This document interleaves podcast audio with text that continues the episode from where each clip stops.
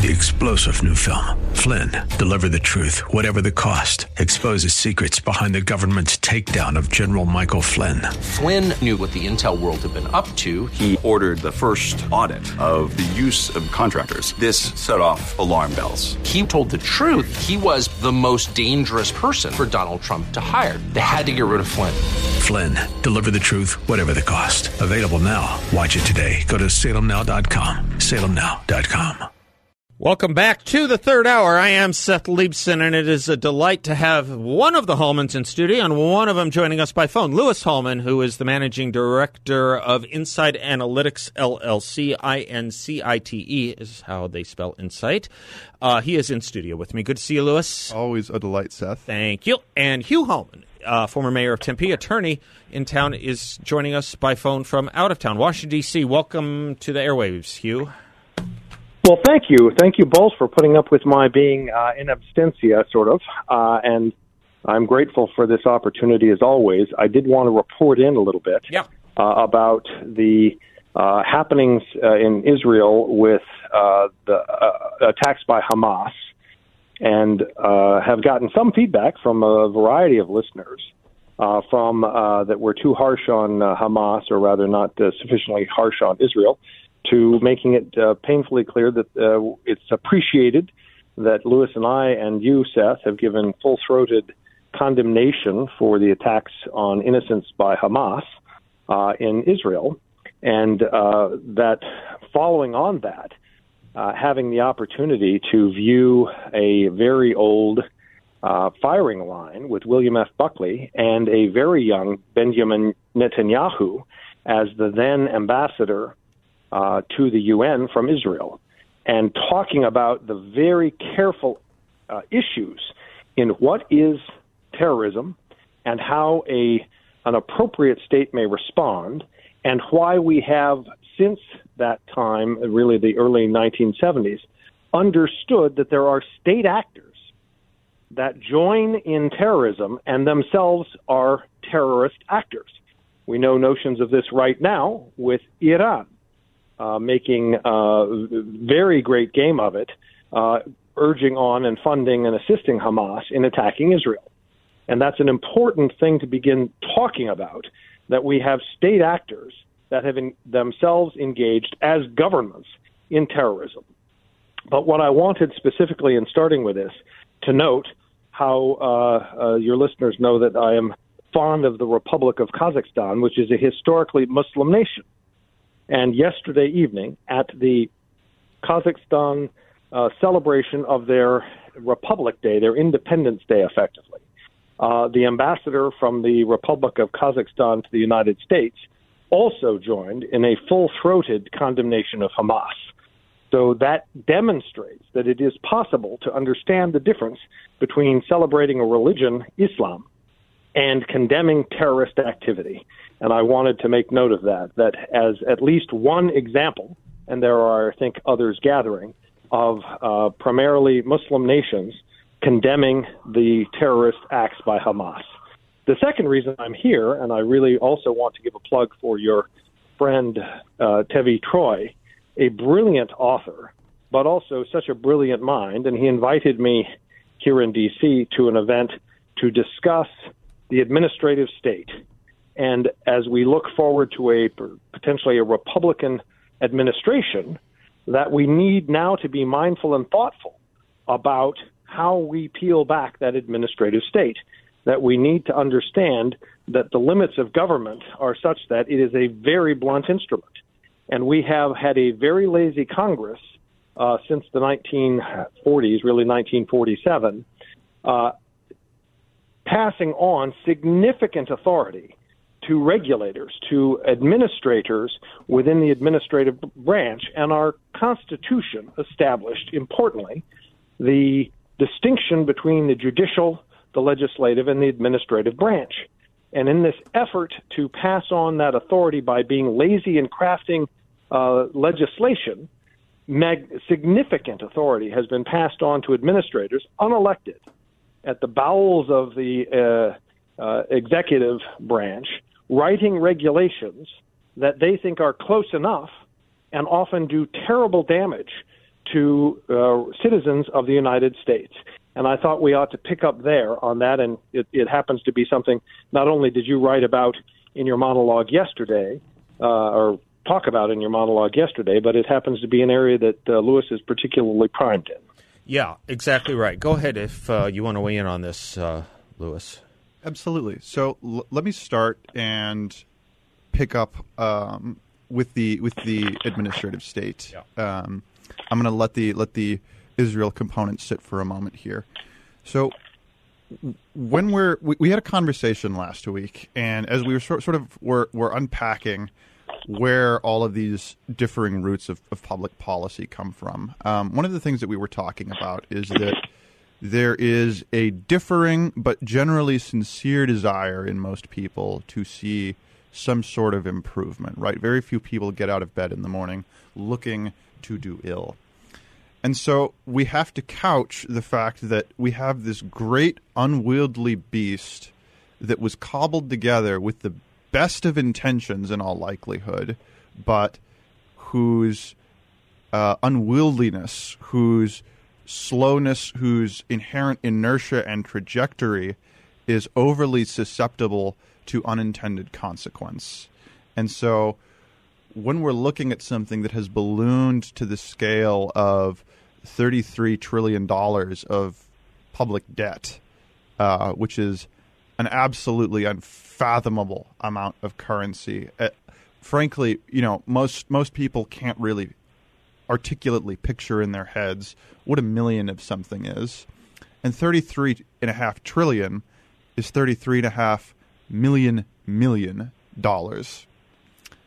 And so it is a staggering, staggering thing that that we've let develop. And now we're at the point where we have to sort of carve away at this bocage that has developed and that now has ossified the exercise of government and civic life here. And it's not easy to do. There isn't generally, I mean, a, a, a very obvious one size fits all repeal, other than throwing them out and starting to wipe the departmental slates clean. Where do you see, other than the fact that the administrate obviously is is burdensome and difficult and onerous, where do you see politically, Dad, the most obvious area of attack for Republicans? You you call out probably the gravest challenge we now face starting in the 1960s with the uh, Supreme Court conclusions that certain things are, quote, entitlements, unquote, that we have a very difficult time having established this uh, cafeteria plan of transfer payments just starting there. Uh, beyond things like Social Security and Medicare and Medicaid, you continue to peel back that onion and see massive amounts of transfers of wealth from one group of people who pays taxes to other people who don't. And that is becoming an enormous part of our budget. Then throw in defense. And uh, we have had Republicans, and it's typically been Republicans calling for reform in defense expenditures. I know certainly David Schweikert uh, is big on trying to push for a much uh, better system under which we mount our defense. You mean the procurement? Concept and it, procurement is exactly right. I was just heading there to the, the idea of how contracting is done in the United States to protect the public from uh, fraud and waste assures that we have massive waste because the process of contracting itself and how we protect ourselves from waste and fraud adds such enormous layers and costs to the process that everything the government does is significantly more expensive. And that is not just at the federal level. It's at the state level and at the municipal level. In, in sort of a thumbnail, when a private sector contractor is engaged with another private sector project director, uh, a, client or a, a customer, uh, they'll provide price X but when the government is then the customer, just to address the significant cost accounting and other obligations associated with assuring that the government is protected from fraud and waste, contractors end up adding between 25 and 30 additional percentage points to make up for the additional costs of complying with the paperwork and the other things that have been put in place and crafted onto this uh, monster, this uh, Frankenstein's monster that is intended to protect the taxpayer. It actually That's goes beyond the that. kind of thing we need to start with. It's, Go ahead, Lou. It's not only the, just the static procurement; it is then the the institutional pipeline of recruitment from government to private sector, where then the relationships and the labyrinthine nature of the procurement is continually able to be exploited by insiders. You both raise. Uh, let's take a commercial break and come back on this because you both raise two almost epistemological questions with what you've said about this in the administrative state. Uh, others have called it the deep state.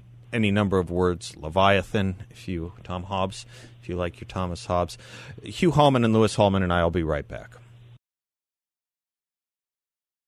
Welcome back to the Seth Leibsohn Show. Louis Hallman and Hugh Hallman are my guests, and um, we're talking about the administrative state. We're playing off of a notion uh, here about whether government can still do good, whether it ever could do good, and what the um, clogging of what the sclerosis of of of of the systems we've engaged and put in place uh, have to say about it or have to do to diminish it. You raise, as I said, I think two nearly epistemological questions, and I'm going to just lay them out uh, real quickly and let the both of you take one or the other, or yet something else.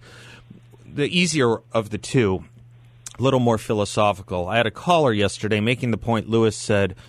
Uh, I made the point yesterday that Louis made in the previous segment. People don't generally wake up to say, "How can I do bad?" there are different maybe definitions of what they think the good is, but they generally wake up with some view, some idea that they want to do something to improve society. I had a caller call me out on that, and I think he was right to do so. He said, Well, there are elements that actually do wake up and want to um, fundamentally transform in a negative way. And it put me in mind, Hugh, you'll remember Frances, Frances Fox Piven and Richard Cloward in the 1960s. Their strategy to address poverty was to literally break the system, to overwhelm it and break it. I don't know if you called it creative destruction. I don't know if you called it um, Marxism, but there was this idea of the worse the better. Um, to point out all the flaws so that you could build it from scrap, but ha- leaving a lot of damage in, in, in its wake. Epistemological issue number one Do people sometimes look to actually do bad? I'm convinced the answer to that is actually yes, which is a big problem because we still haven't even defined what the good is.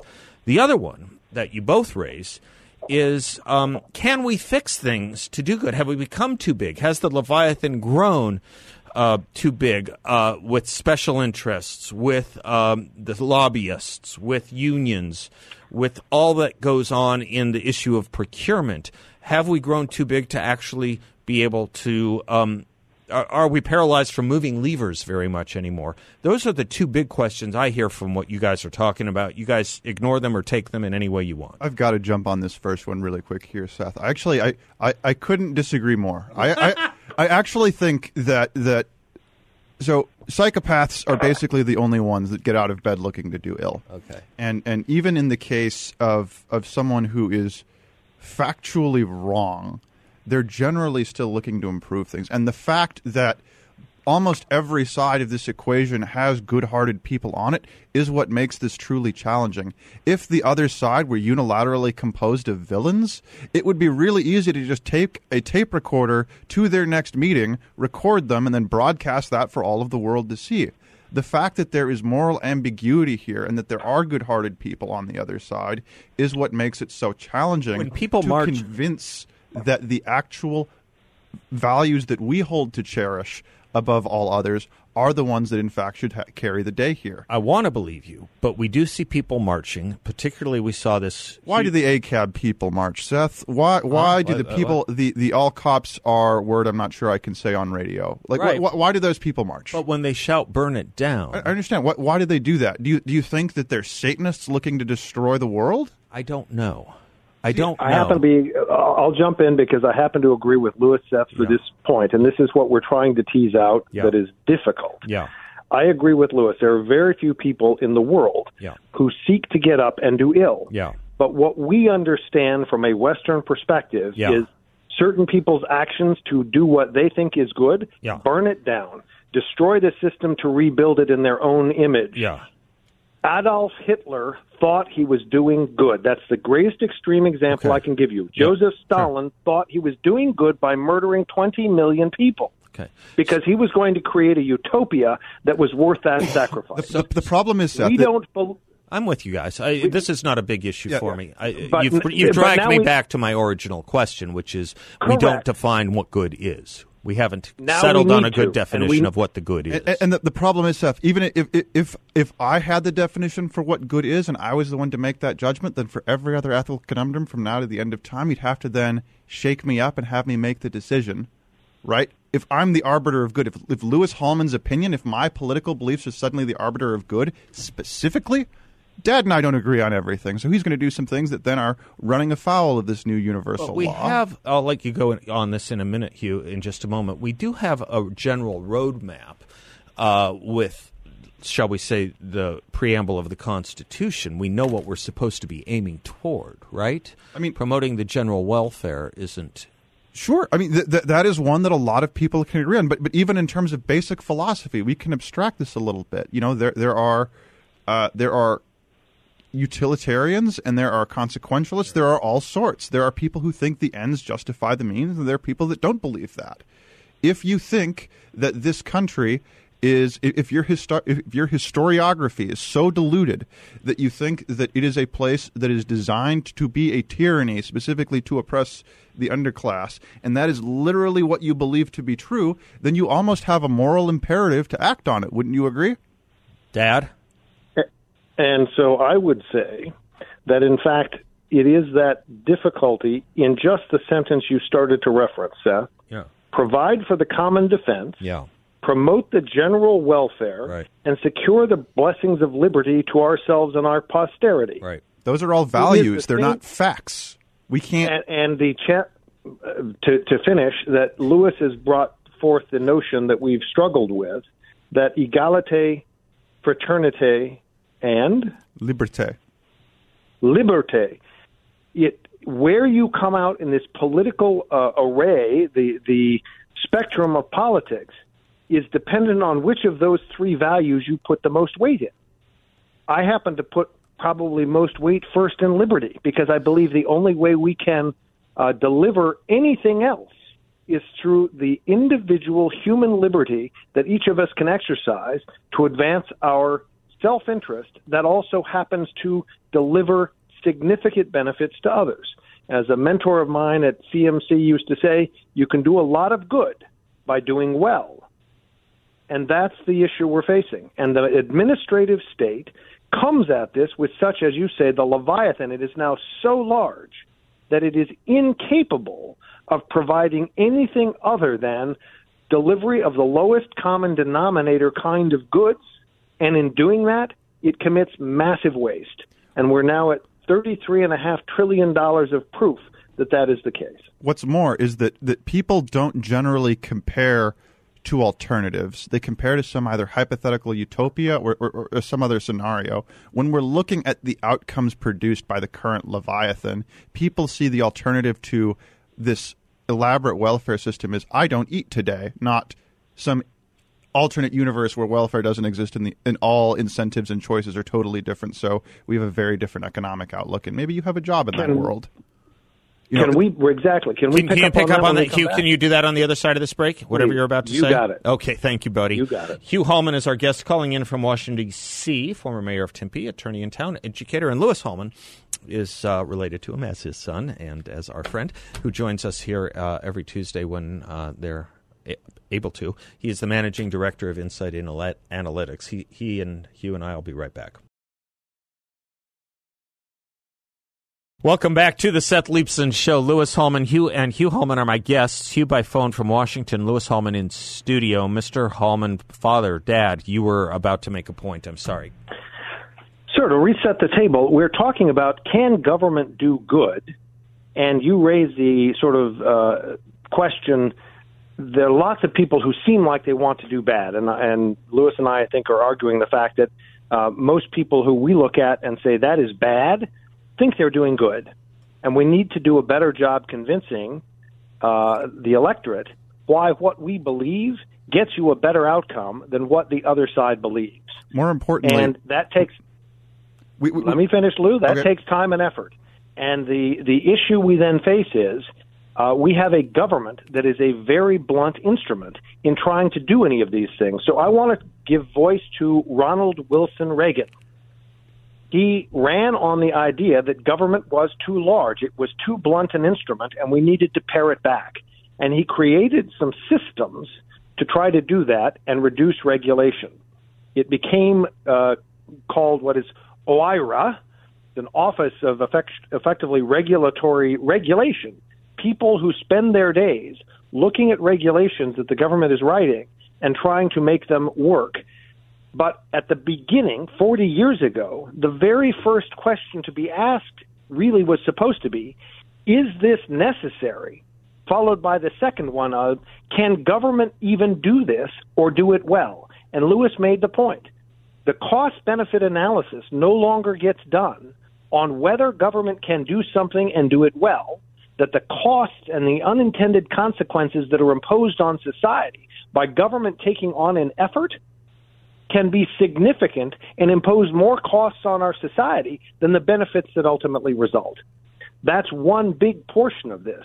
But Louis's more subtle point, and I want him to really tease it out some, is that the universe that the left often imposes on us is if we don't have welfare, people will starve.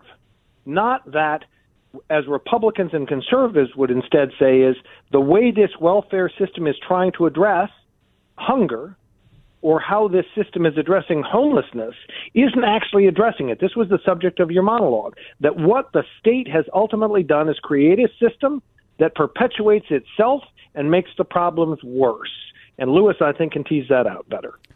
So, t- two pieces to pick up on that. Um, first of all, why all of this stress on emphasizing that the other side has a, a, a belief in their own correctness? Um, I, I would like to make the case that if we're in a political struggle about the vision of the country and the world that we would like to see, then we will have a much easier time in that struggle if we treat those those opponents as the complex moral agents that they are, rather than someone who is mindlessly and wailing, you know, uh, uh, bleedingly evil. Let the left be the ones that cry Nazi, and let us be the party of sensical, deeper conversation about these things. Because if we can be that organization, if we can be those people, we can really move the needle and demonstrate that our values are, in fact, the better ones. The now, pro- as, yeah, go ahead. As, as far as uh, uh, whether whether the administrative state can actually do good in the world, whether it can actually solve problems, you know, we, we we see, of course, that there is tremendous inefficiency in most governmental action. Um, this is this is now a, a trivial fact of economics. We see how how taxation imposes uh, uh, a loss of efficiency on markets. We can recognize that there is a complicated and and real conversation to be had about about what a better world looks like but it is not one in which all of our resources are drained endlessly and stripped and reshuffled. And so, go ahead. From there, I think we need to, rather than articulating all of the individual rules that need to exist, all of the laws as they would be complete, I think a much more productive conversation, rather than articulating the finished, perfect world that we would envision, would be the process by which we move there. I'm a fe- I, I like federalism. If I had if I could wave a magic wand, there would be no federalized function in the federal government other than perhaps defense and a few other minor. Okay, this is this is a great pl- place to go to the commercial break on and have you both pick up on because I think it does get you to what you kept mentioning, Louis, which was the value issue of this and not necessarily the fact. There is an interesting fact value distinction, but you talk about federalism and the move to, you know, localize or move things more to the states, but it doesn't change the values. For example, Hugh will remember this when we were doing a lot of education reform and trying to get it back to the states and trying to do it in the name of the 10th Amendment and subsidiarity and all that. No one asked the question are the bureaucrats in the states any better or worse than the ones in the federal government? In fact, in many cases, much worse. I'll let you both pick up on that when we come right back. I, I, I made a big error, including uh, this issue of improving society and the good we're talking about by allowing young David Grasshopper, we now call him, uh, to pick one song an hour, and he airs continually. But it's a good segue to the point I was leaving and going to the break on, which is we all want to. you say you want a devolution. we all want a devolution. We all want federalism, and moving things back to the states is a matter of perhaps a constitutional construct or edifice. But it doesn't answer the good question. It doesn't answer what gets us to the good. State government, state power, localized power.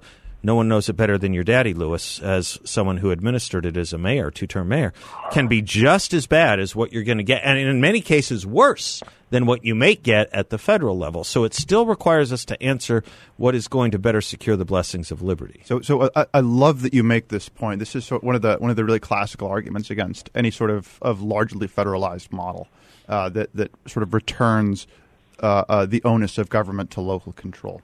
And it's this idea that that um, if we can if we can reduce down the population to a smaller number of bureaucrats, we, we can we can get a, a more competent, a, a, a better bench of philosopher kings to guide us. And and the issue is that none of these people are philosopher kings, uh, and and that largely the, the the local ones might even be less competent than the than the the national scale ones. However, it is a lot easier to corral a a a politician, having lived with one, if you outnumber them. And and what I mean by that, if you've got an appropriate scale, if my politician is able to disappear in the entire state's population of of what is it, uh, seven million people at this point for Arizona, something like that. okay, then uh, that, that's a pretty tough conversation. My local issues are not going to be prioritized. But if there's one representative for every 500 of us, well, then suddenly I get a lot more FaceTime. And the issues that we talk about are a lot more directly related to my school board, my neighborhood, my potholes, the little bits of life and governance that actually affect our day to day that are not consumed by the headlines. So we have more time and more energy and more leverage to talk about those things. The other thing is that we escape the tyranny of distance. One of the big problems in this current model where everything in the country can be lumped together, especially from a budgetary perspective, is that I as a voter in Arizona can be held hostage on a spending bill until the addition of, say, the Rhode Island Institute of the Study of Transit's uh, uh, new center gets improved for $3 million. All of the little tiny instances of pork that individually are a small blip in the federal budget, but when combined, really, really are the gristle in this sausage casing that, that form the, uh, the uh, sort of vile construct that is this government. And so Well, I'm You got to, yeah, you got to get your daddy in here. Go no, ahead. no, that's okay. I'm just going to say I think Louis is exactly right, and that the local uh, level of government gets you uh, a much greater opportunity to get your hands around the throat of the idiots who are misspending your money, and it's m- much clearer. But you also have a better chance of affecting that outcome in a positive direction. And so, yes, it is true that lots of school boards are worse than the Department of Education. But as an average matter, the Department of Education uh, doesn't do much good and does prevent many good school administrators and many good school districts from advancing the cause directly. That's why we ended up with charter schools in the state of Arizona.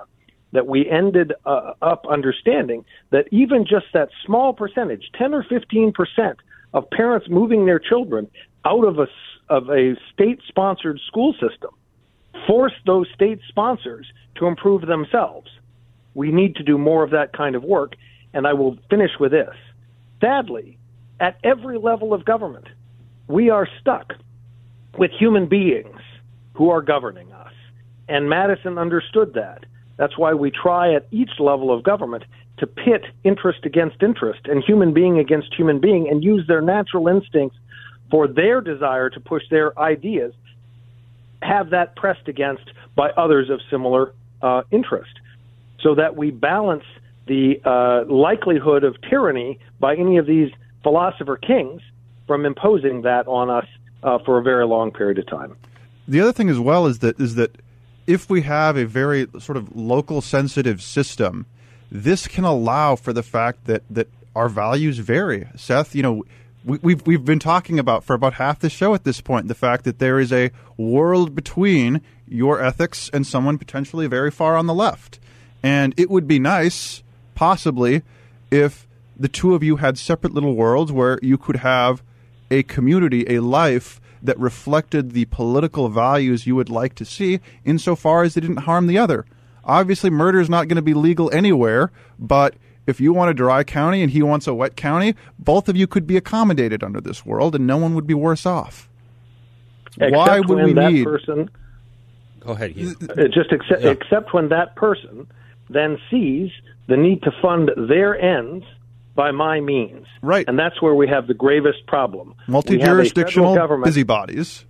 That's correct. And so you end up with lots of resources being drained from one productive place to benefit lack of productivity. So we see Arizona remains a donor state, and we have lots of money leaving our state to the benefit of California and New York. And as they tout themselves as this enormous success in the market, the state of Texas is perhaps the the Elon Musk of the uh, of the uh, state players. What do I mean by that? Elon Musk succeeded in becoming a billionaire and building these giant businesses by suckling at the government teat with SpaceX, with Solar Cities, uh, his uh, family's investment there, with Tesla, all of them government sponsored, supported, billions of dollars poured into them. And Texas holds itself out as this font of independence and liberty when it has spent significant amounts of its time lobbying the federal government to get more and more resources poured into it, where the state of Arizona has done very little of that, relatively speaking. Massachusetts, the Massachusetts miracle uh, of, uh, of a former governor who was running for president, Michael Dukakis, was built entirely on federal largesse. And we all need to start paying attention to that as well.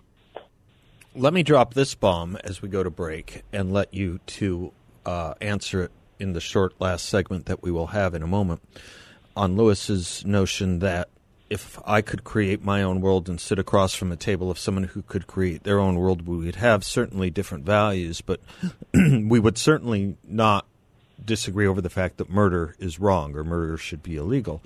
And I and I and I challenge that notion because it, it, I believe that there are absolute policy preferences that are willing to ratchet down the enormity uh, or the um, uh, perniciousness, uh, the evil of murder in in in substitute for other different values, and we can find communities where murder is um, much more homicide is much more tolerable, much more tolerated, and much more diminished as a wrong in favor of those values and anyway, you you take the point, which is that we still haven't yet agreed on what the good is, on what the true is, on what the right is, and um, that's that that that is, I think, the challenge that the West is facing right now. All over the place, and I'll let you both figure out and iron that out in the three minutes we have left on the other side of this break. I'm Seth Leibsohn, he's Lou and Hugh Hallman. We'll be right back. Welcome back to the Seth Leibsohn Show. Louis Hallman and Hugh Hallman have been my guests. Great philosophical uh, conversation about a very tactical uh, set of issues having to do with the administrative state. Hugh, I'll let you wrap up if you'll allow Louis to do a quick, uh, quick response to what I loaded up at the last segment. I, I will indeed very quickly, and it is this. That Seth, you posit the fact that we are not doing a very good job establishing permanently what is the good that we are to achieve. But we always have understood that.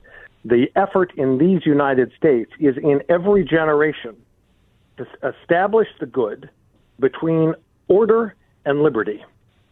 And Ronald Reagan explained to us that this concept of what we believe in does not pass down through the bloodstream.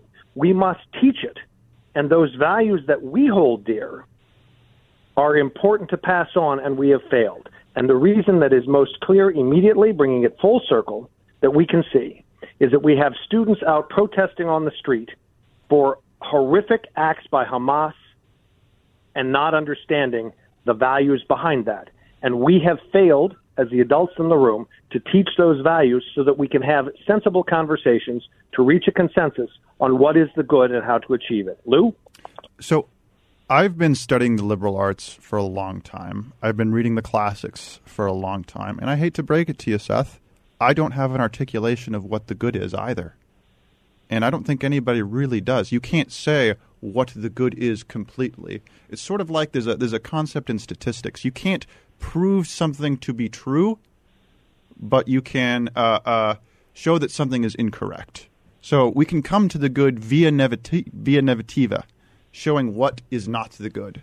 I can look for examples that I can see that's not it, that's not it, that's not it, that's not it and I can use that to modulate and modify my behavior. But positively finding the good and articulating it, especially if you are one for whom liberty is a high order value, I would think is impossible. Describing the good, if I was able to do that, that would be the same kind of top down moral busybodying that I can't stand from anybody else. Don't, don't you think it's self evident that all men are created equal? No. Okay. Well, that puts you in a really, really awkward place vis-a-vis the what, point of the founding of this nation. Do, do you think we're equal, Seth? Absolutely. Really? Absolutely. We're, we're, certainly not the same as human beings. As well, a category, there, there is some underlying categorical thing where, yes. where, yes, indeed, we are. But equal is a very hard thing, my friend. Well, gentlemen, I'm going to close with this. Yes. I'm closing with this. Freedom yes. is never more than one generation away from extinction. We didn't pass it to our children in the bloodstream. It must be fought for, protected, and handed on to them for them to do the same. First uttered in That's Phoenix in 1961. You want to do the rest of it? Lest we spend our sunset I certainly years. will. Okay, go ahead. Let them do the same, or one day we will spend our sunset years telling our children and our children's children what it was once like in the United States where men were free. Yeah. And unless you have the notion of equality wedded to that freedom and liberty, you get slavery, which was the magic and genius, I think, of what Jefferson taught. On that note, I'm going to have the last word. Gentlemen, thank you for joining us. Until tomorrow, I'm Seth Leibsohn for the Hallmans. Class is dismissed. God bless. Three star general Michael J. Flynn, head of the Pentagon Intelligence Agency, knew all the government's dirty secrets. He was one of the most respected generals in the military. Flynn knew what the intel world had been up to, he understood its funding. He ordered the first audit of the use of contractors. This set off alarm bells.